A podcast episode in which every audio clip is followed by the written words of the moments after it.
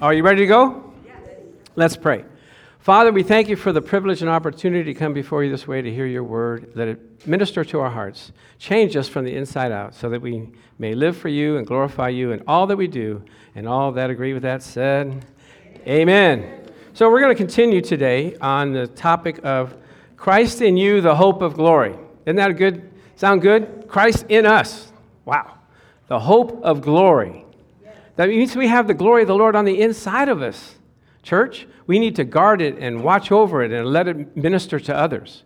Isn't that exciting? What a responsibility that we have, that we're not just mere men, but we have the, the Holy Spirit working on the inside of us. And when we grab hold of that, we can release His power. And it's exciting because we can change things, change situations that are facing us and those that are around us. Do you have that confidence to believe that? That God can change your life and situations that you're facing, and others as well. So, we're going to look at this in a little different aspect. Uh, the Bible says that all that we do, do all for the glory of God. Isn't that nice? All that you do, God is watching. And in this life, we have pressure moments. Do you know that? Crisis situations. Sometimes you get to the fork in the road and you wonder, like, Lord, which way do I go? There's turning points that we have to make a decision whether to trust in God or give in to the circumstances. Can I get an amen? Uh, there are certain times in our lives that we have to face challenges that we may consider doing something other than what God has told us to do. You know, it's so easy to tell other people, well, just, you know, pay your, pay your taxes, you know, just forgive someone. But sometimes it's a little difficult when it's you, you're experiencing it. There's a time when you think about sinning, but you don't do it, you just think about it. There's th- times when you think about lying, but you just don't do it. That's a pressure point. It's a time when you have to decide, am I going to follow God? There's times when you uh, feel like uh, not forgiving somebody. You know you're supposed to forgive them, but, you, but, you don't, but Lord, you don't know what they did to me. But we have to, that's, that's a pressure point. It's a pressure moment. There's times when you feel like quitting. You entertain quit. I want to quit, but you don't quit. Praise God. There's time when you think about compromise and disobeying God, but you don't do it. Why? The Spirit of the Lord is on the inside of you, teaching you, talking to you, encouraging you. Don't do it that way. Don't do it the world's way. Do it my way. And then we see God do great things in our life. Now, if you're having these temptations and these pressure points, don't, don't worry about it. That's common to man. Paul said, The things that I want to do, I'm not doing those. But I'm doing things that I say, don't do. He says, who, who, who shall deliver me from this dilemma? It's Jesus Christ on the inside of you that will strengthen you. Amen? So don't think that you're not, it's, you're abnormal, but that's just the way of life.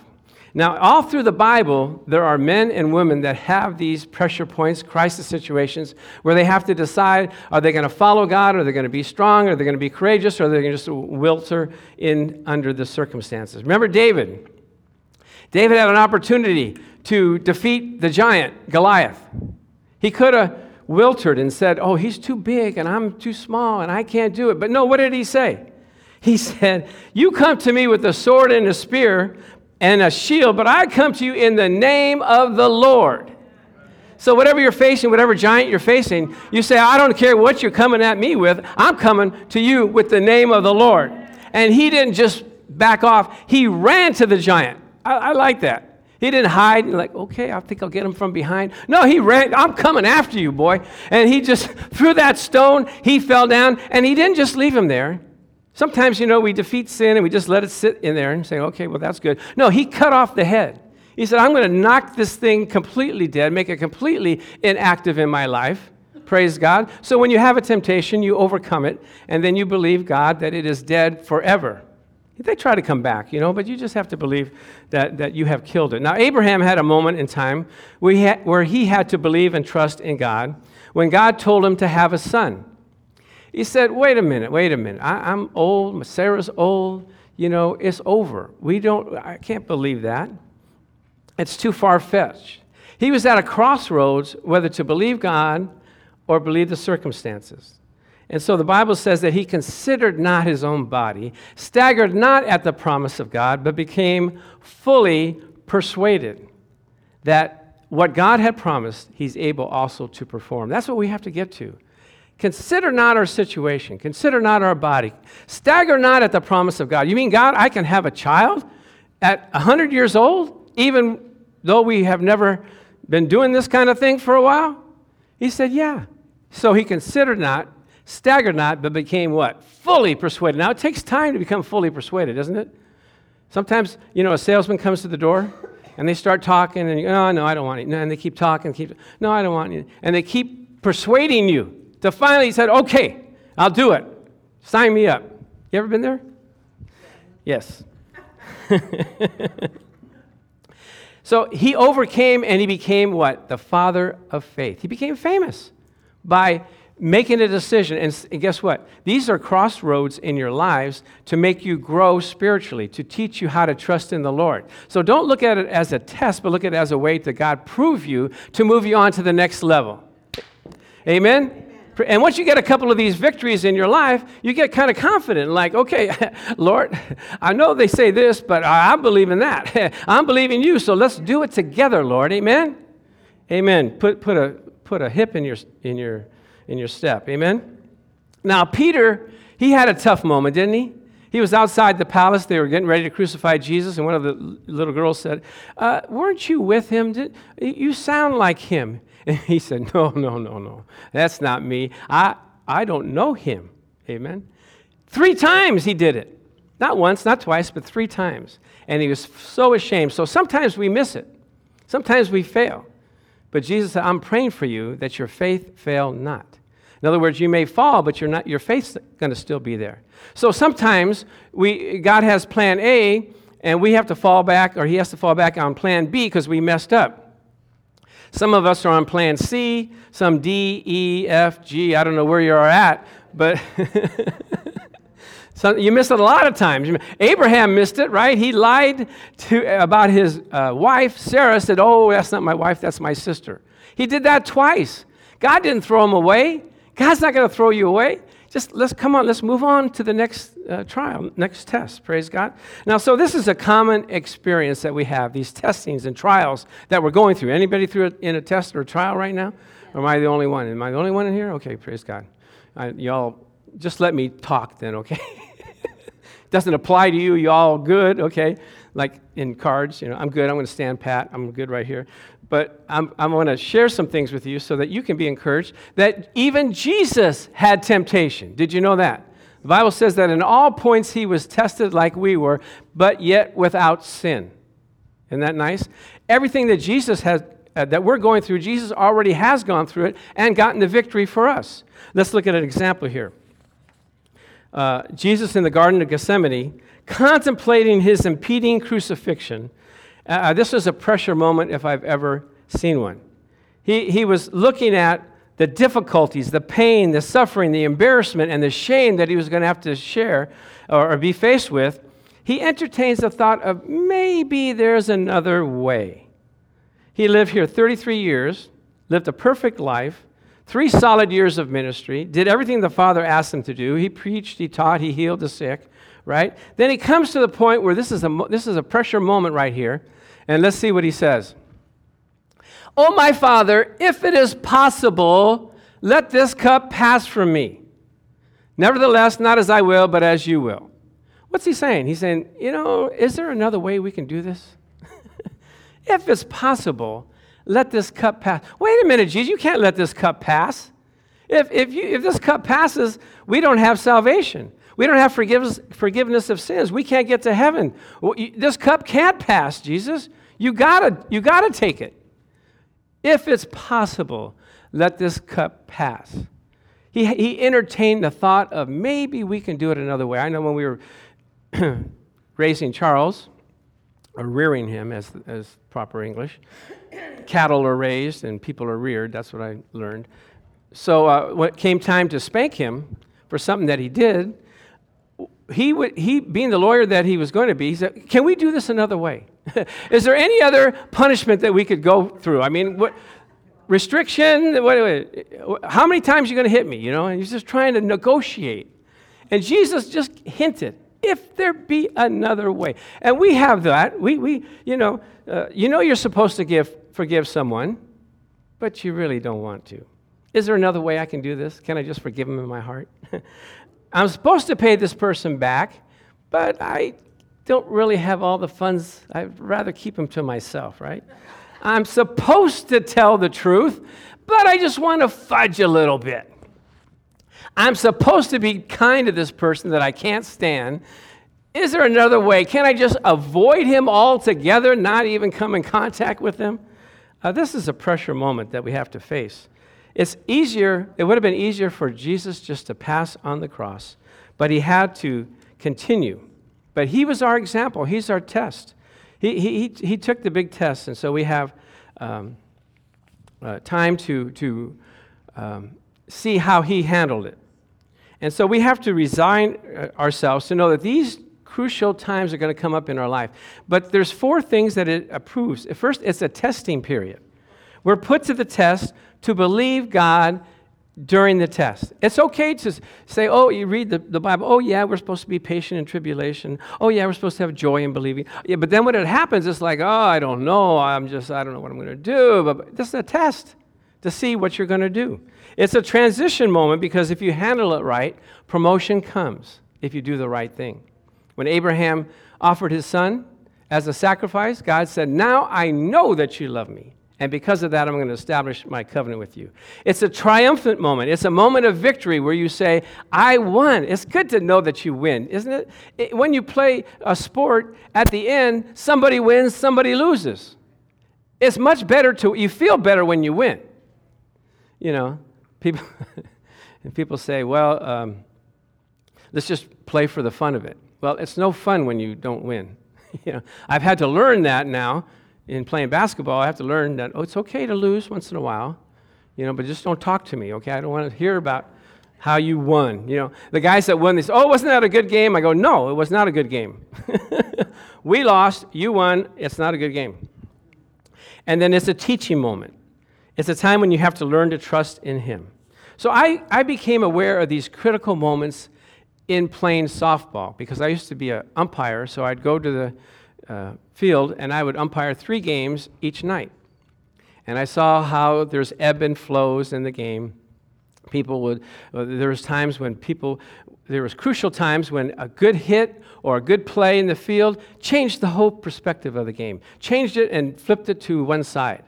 And so I saw these crucial, critical moments, and I was able to spot them out and know, okay, this is a critical moment right here.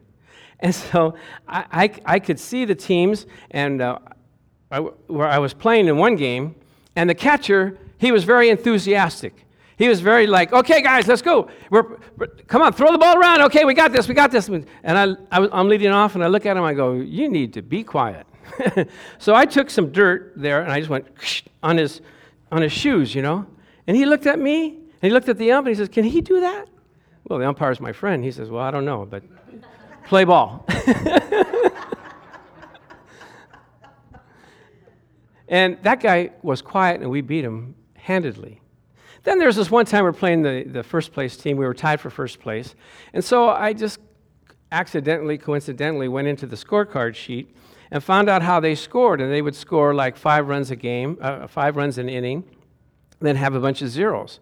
So I said, hmm, I got to find out when they start getting that trend going.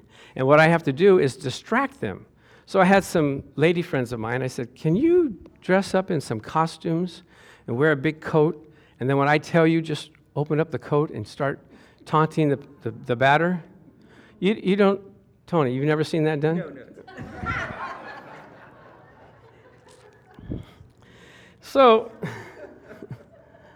sure, not at a baseball game. So surely, here we are, the fifth inning they're get, they got men on base, they're getting ready to score, and I wave my hat from left field. I go, okay, girls, now do it. And they open up their coat and they had these costumes. They go, hey. The guy's name was Witherspoon. He go, hey, Spoony, Spoony, hey, Spoony. And he's look, he's cracked up. Oh my gosh, stepped out of the box. And then he got up and grounded out.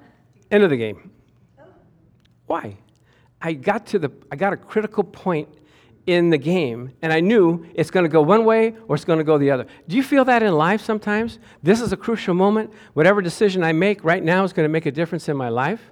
It'll change your situation. I know when I was taking that test for Kaiser, or the typing test, and, and I was typing and typing and typing and practicing and practicing, I couldn't pass the darn thing.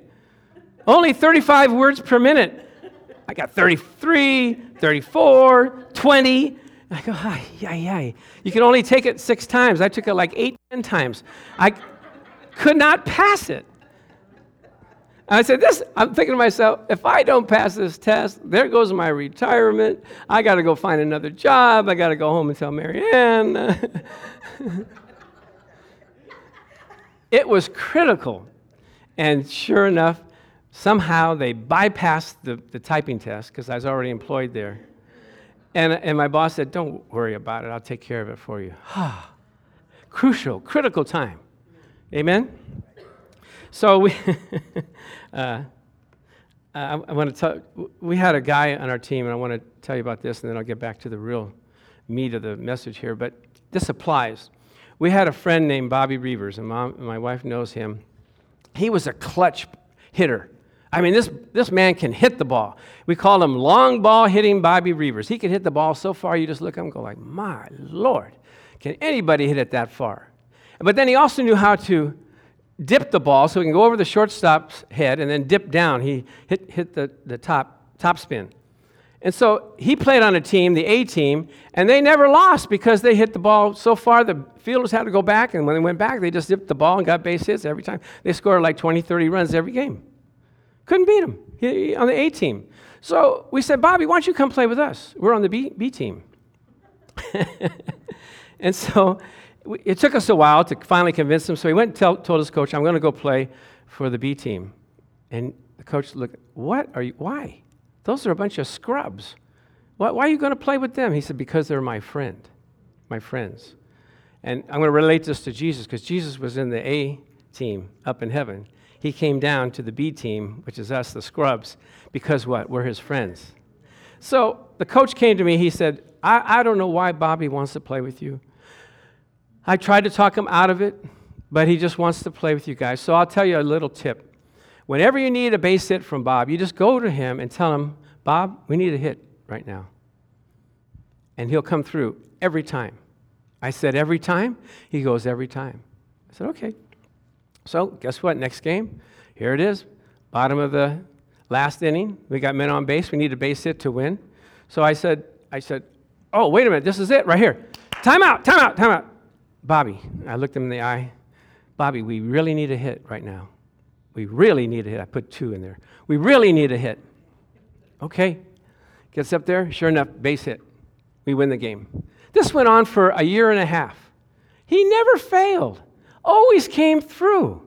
It was amazing. It, you know, and then I got a little more casual about it. I just, from the coach's box, I go, hey, uh, uh, Bobby, we need a hit now. Come on now. Come on now. Base hit. Then I got real casual, even from the, from the bench. All right, Bobby, come on now. Hit, hit that. Need a hit, Bobby. Come on. He would do it. Then one day it happened. Come on, Bobby, we need a hit. And he flew out to left field. He comes running back. I go, Bobby, what happened? He goes, I'm getting older now. I can't, I can't do it. And I can't do it like I used to. I, I, I'm not as good as I once was, but once in a while I can be as good as I was, but I can't do it all the time. I go, oh, this is disappointing news, Bobby. But guess what? Jesus is the one that delivers for us, and he never fails. He never gets tired. He never runs out of juice. Amen? He's the same yesterday, today, and forever. He's your clutch performer. Whenever you need him, just call upon him, and he'll be there for you. Praise the Lord. Amen. So, um, I said all this to talk to you about this. Uh, story in 2 Kings 20, but I want to preface it with my own personal story. So I, I think a lot, a lot of you remember or know that four years ago I was diagnosed with lymphoma cancer, and it was, in my, it was a, a tumor in my, my throat. And so I knew this was a pressure moment. I know I got to do some things here. I got to change some habits. I got to change my diet. I got to change my confession. I got to call upon the name of the Lord, and I will be saved. And so uh, after two and a half months of doing that, voila, everything was taken care of. Praise the Lord. So I had I got casual, got relaxed, you know, and so everything was fine. And then all of a sudden, I went to the doctor's last week, and he said, "Well, you know, you don't have a tumor or anything, but you got some uh, uh, excess uh, white blood cells roaming around in your stomach." He said, "We need to address that." So he showed me on, on the x ray machine. I go, hmm. I told him, I'll just speak to it. he said, Well, what if it doesn't listen? I said, it, will listen. You remember, Doc? You remember when I spoke to it on my neck? He goes, Okay, well, we'll keep a watch on it. We'll see what, what happens and uh, we'll check on it. So I'm in that, that period of believing God now, not getting lazy, not on the bench. Now I'm in the game. Praise the Lord. And so I'm excited about it because there's joy and peace in believing. But a lot of times when you're going through something, you want to find a scripture where it happened to somebody else so that you can adapt to it, relate to it, and see how God thinks and how He works. Is that not true? So here I, I see in this 2 Kings 20, verse 1. Now, this, this guy's in a little bit more desperate situation than I am, but in, it says here, in those days, Hezekiah was sick and near death. And Isaiah the prophet, the son of Amoz, went to him and said to him, Thus saith the Lord, Set your house in order, for you shall die and not live. Now, that's not good news, is it? I mean, it's one thing when the doctor says you're in trouble, but when the Lord says you're going to die, there's, who do you go to? who, who do you appeal to? God said you're going to die. Now, what I learned about this Hezekiah, he was a good man. He was a good king. He did good things. God wasn't mad at him, but he wasn't trusting in the Lord. He wasn't calling upon the name of the Lord. So he said, Set your house in order. So the, the bad news is you're, you're going to die, but the good news is you got some time. Right? Set your house in order. That's going to take some time to do, isn't it? You know, God could have just knocked them out, just like Ananias and Sapphira. You lied to the Holy Ghost, your body is dead on the floor. He told Nineveh, uh, he told Jonah about Nineveh. 40 days, and 40 days I'm going to destroy Nineveh. Had, they had 40 days to repent. So I'm thinking, okay, here it is. Uh, I got some time. I got some time to make some adjustments, make some diet. How many of you have to have had to change your diet in the last five to ten years? Anybody? Am I the only one here? Okay, praise the Lord. How many of you need to change your diet?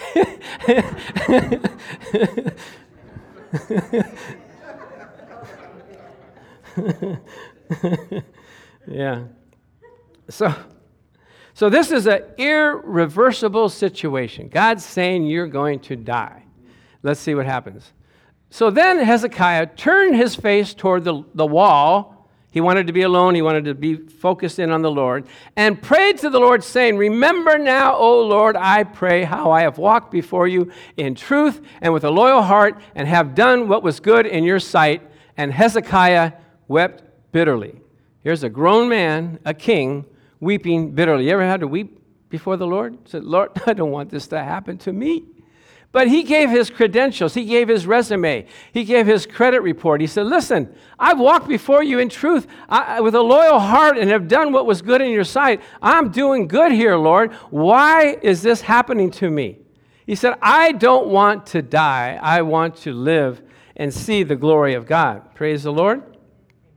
So the Bible says that your good works will go before you. When you pray to the Lord and you have a good resume, you can bring it up to the Lord and say, Lord, I'm doing what you've called me to do. Why would you take me out? I'm working for you.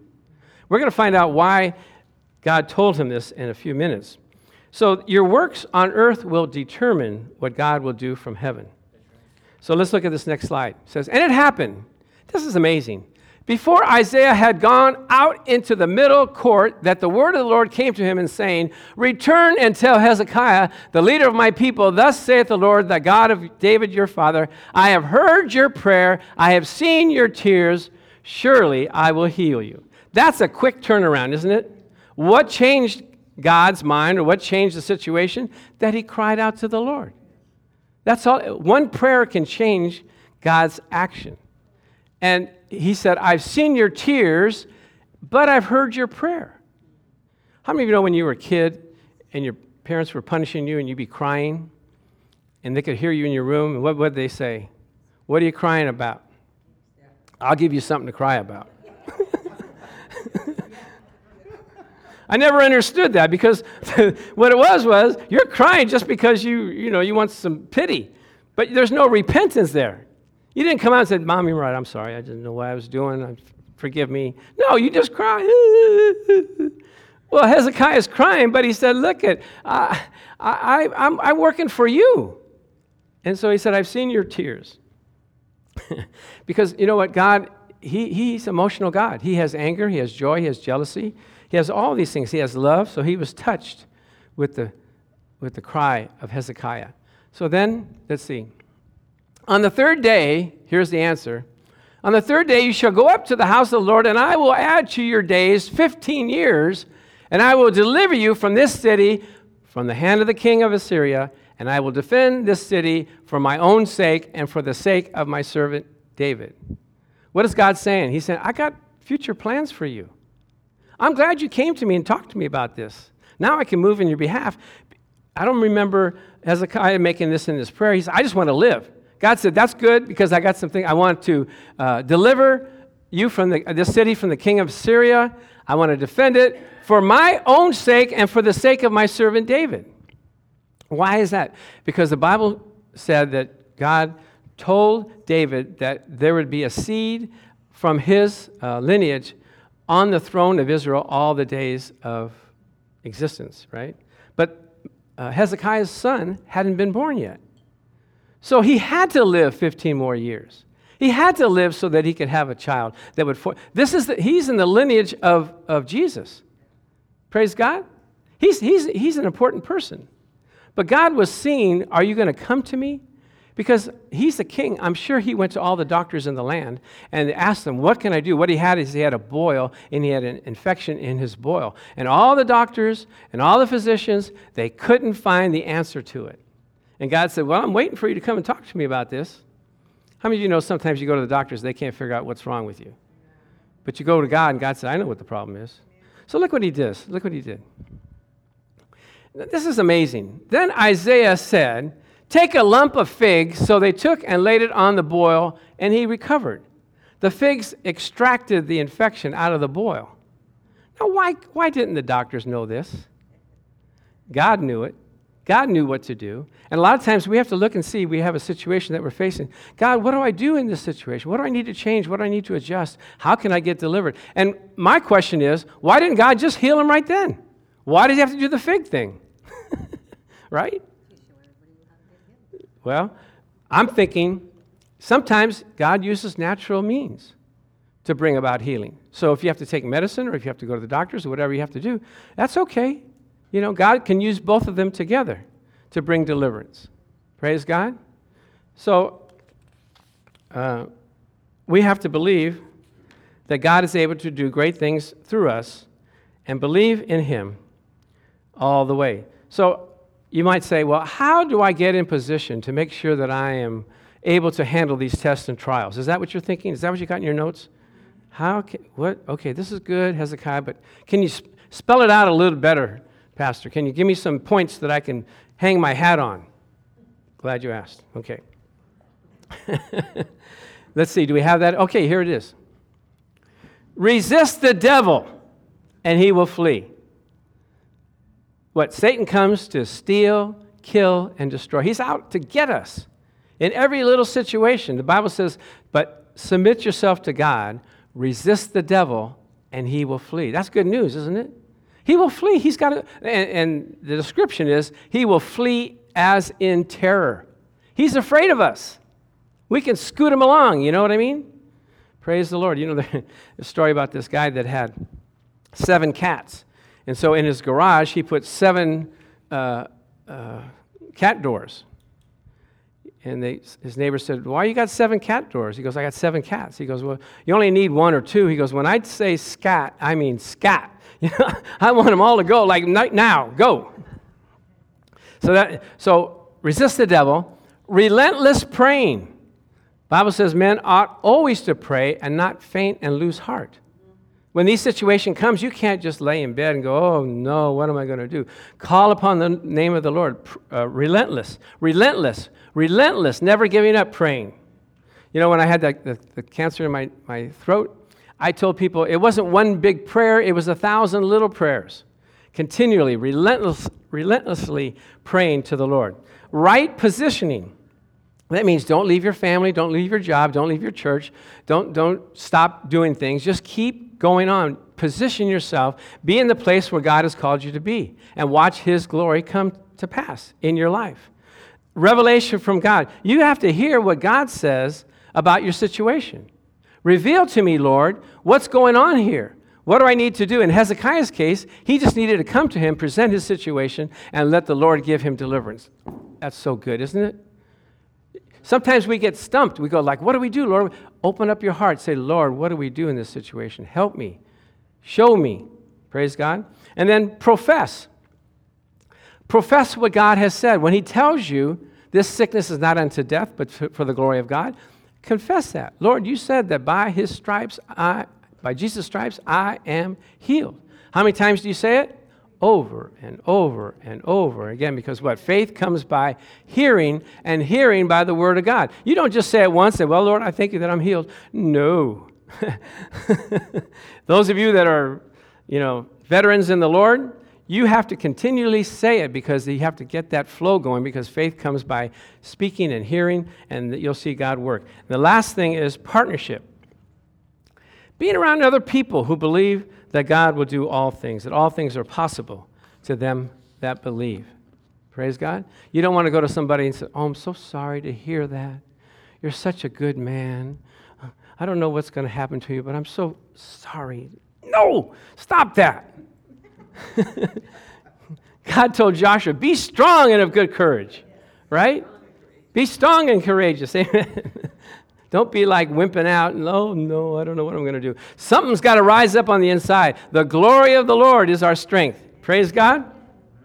So we have to proclaim what God has said. And you say, well, you know what, Pastor Chuck, I, I, it's too late. I already choked. I already missed it. I already went past the point of, of, of change where I, I could have responded to the Lord, but I didn't.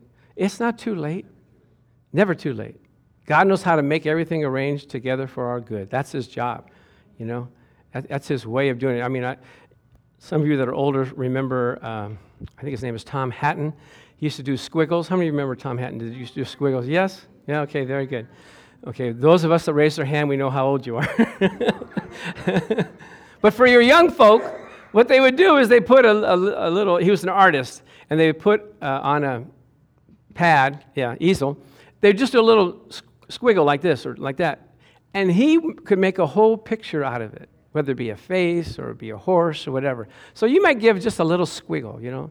God, I'm believing you. And he's going to say, okay, I'm going to create a whole image, a whole picture where you are victorious and where you win. Praise God. Amen. Let's bow our heads and pray. Father, we thank you that as we come before you, if we have crossroads and turning points and situations in our lives, that we're looking for you to make the change and help us in all that we do. We're asking you right now. We're believing in you that, Lord God, as you've given us promises, that, Lord, you're able also to fulfill them. So we thank you that we consider not our own body, we stagger not at the promises of God, but we become fully persuaded that what you have promised, you're able also to perform. So let's just take a moment in your own seats and in your own mind and heart. Lift up those situations that you're facing that you say, Oh, I don't know how I'm going to get through this. You may be uh, not dying, but maybe you're dying emotionally. Maybe you're dying relationship wise. Maybe you're dying financially, but God is able to bring you back to life and bring hope into your, into your being. So, Father, I just thank you for it. In Jesus' name.